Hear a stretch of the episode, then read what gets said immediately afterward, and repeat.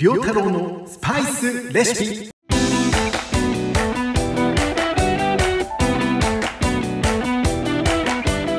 この番組は聞くだけでスパイスが使えるようになるをテーマにスパイスを使ったレシピを発信していく番組です。どうもスパイス料理研究家の甲信良太郎です。秋ですね皆さん。秋深まってまいりました。まあご飯ほんとうまいっすよね毎日ね。いやーこんだけね、あのー、ご飯が美味しくてでかつ過ごしやすい気温になってくるとやっぱお弁当を持ってハイキングとか行きたいですよね。ほんでねちょっと今日言いたかったのがねなんで外で食べるお弁当ってあんな美味しく感じるんかなっていうのちょっとずっと疑問でで普通に考えたらあの出来たて食べた方が美味しいじゃないですか。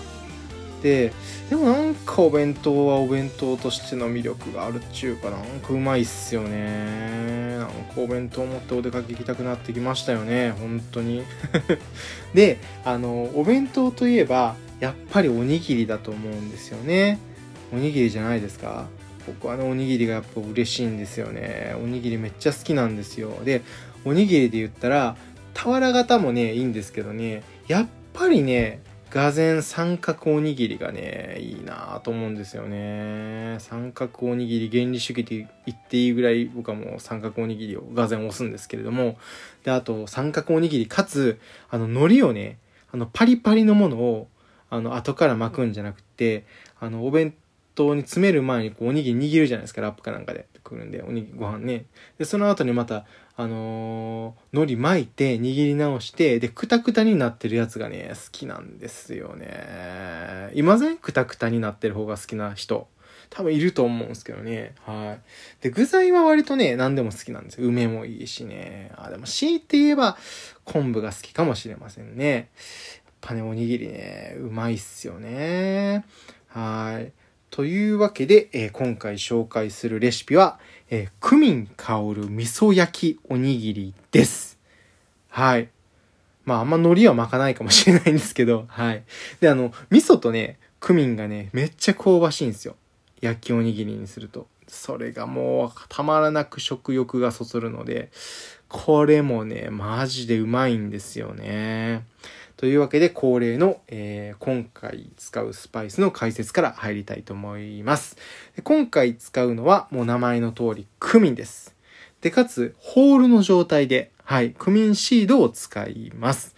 で、あの、クミンの香りとか使い方については第4回で触れてるので、で、えっとね、今回ね、効能の部分について触れてみようかなというふうに思います。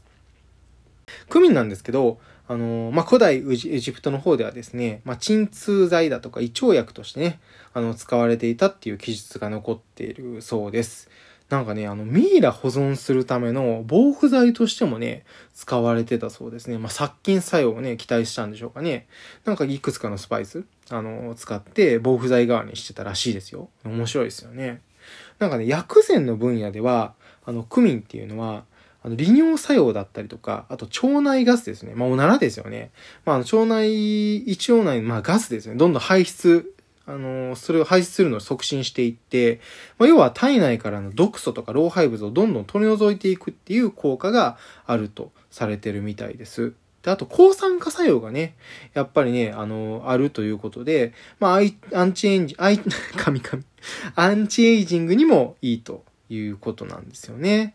まあ、女性の皆さん、あの、クミンを摂取すると美容にいいということなんでね、ぜひね、クミンを摂取していただきたいと思いますけれども、あとはなんか血圧下げたりとか、肝機能を向上させたりとか、あと、まあ、さっき防腐剤の話もありましたけど、殺菌作用があるということで、なんかね、なんか調べたらね、クミンすげえなと思って、めっちゃいろんな作用あるやん。クミンすげえなと思って。はい。まあ、あの、ただ、ちょっと注意がいるのは、ま、スパイス全体に言えることなんですけど、まあ、あの、効能についてはね、まだちょっとエビデンスが乏しいので、まあ、あんまりね、効果っていうのを、あの、強調して、まあ、特に販売なんかしちゃうと、薬機法ね、えー、薬機法の方に引っかかってしまいますので、ちょっと注意してくださいと。まあ、ただね、やっぱ長い歴史の中でね、まあ、実証されてきたから、まあ、ちょっとこういうな感じで記述も残ってるということなんで、まあ、何らかの効果はあるんじゃないかなっていうふうに個人的には思いますよね。まあ、ぜひね、研究が進んで、まあ、スパイスの効能について、まあ、エビデンスがね、積み上がっていくと、えー、いいなというふうに思いますね。ちょっと歯科医師の先生とかでね、ターメリック、ターメリックだったかな？あの、歯周病に効果があるっていうね、あの、研究をされてる方もおられるみたいですけれども、はい。ね、クミンね、スパイス、スパイスの効能、素晴らしいですよね。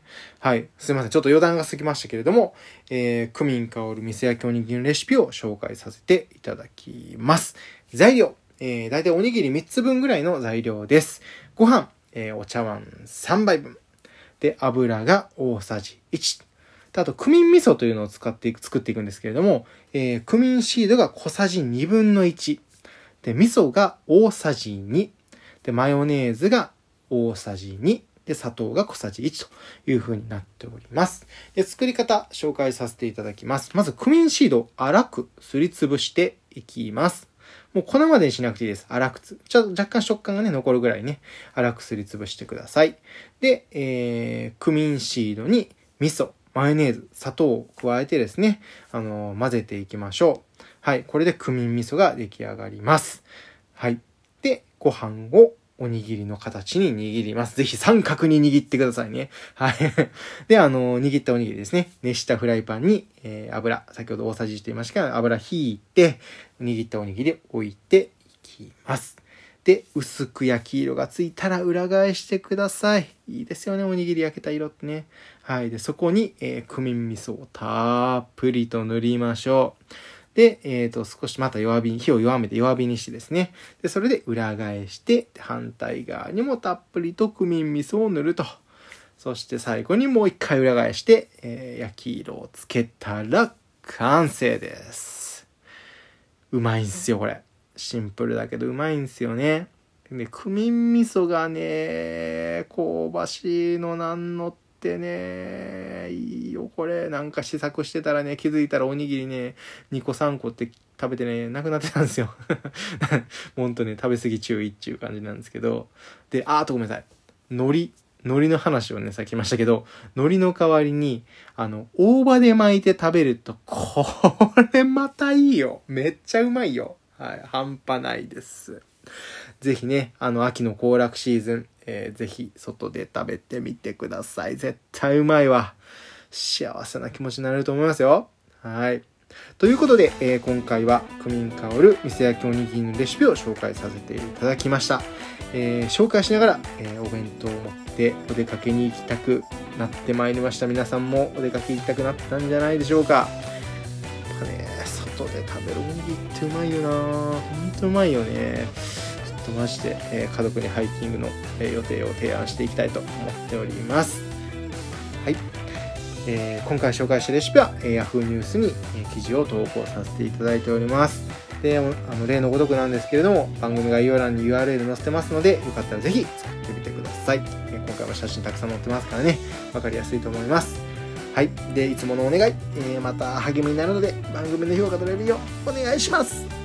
他のレシピが気になる方は、えー、Twitter、Instagram、Yahoo ニュースの方にもレシピ載せてますので、よかったらぜひフォローお願いします。ナディアも忘れずに。では、陽太郎のスパイスレシピ、今回はこの辺で終わりたいと思います。また聞いてくださいね。ごちそうさまでした。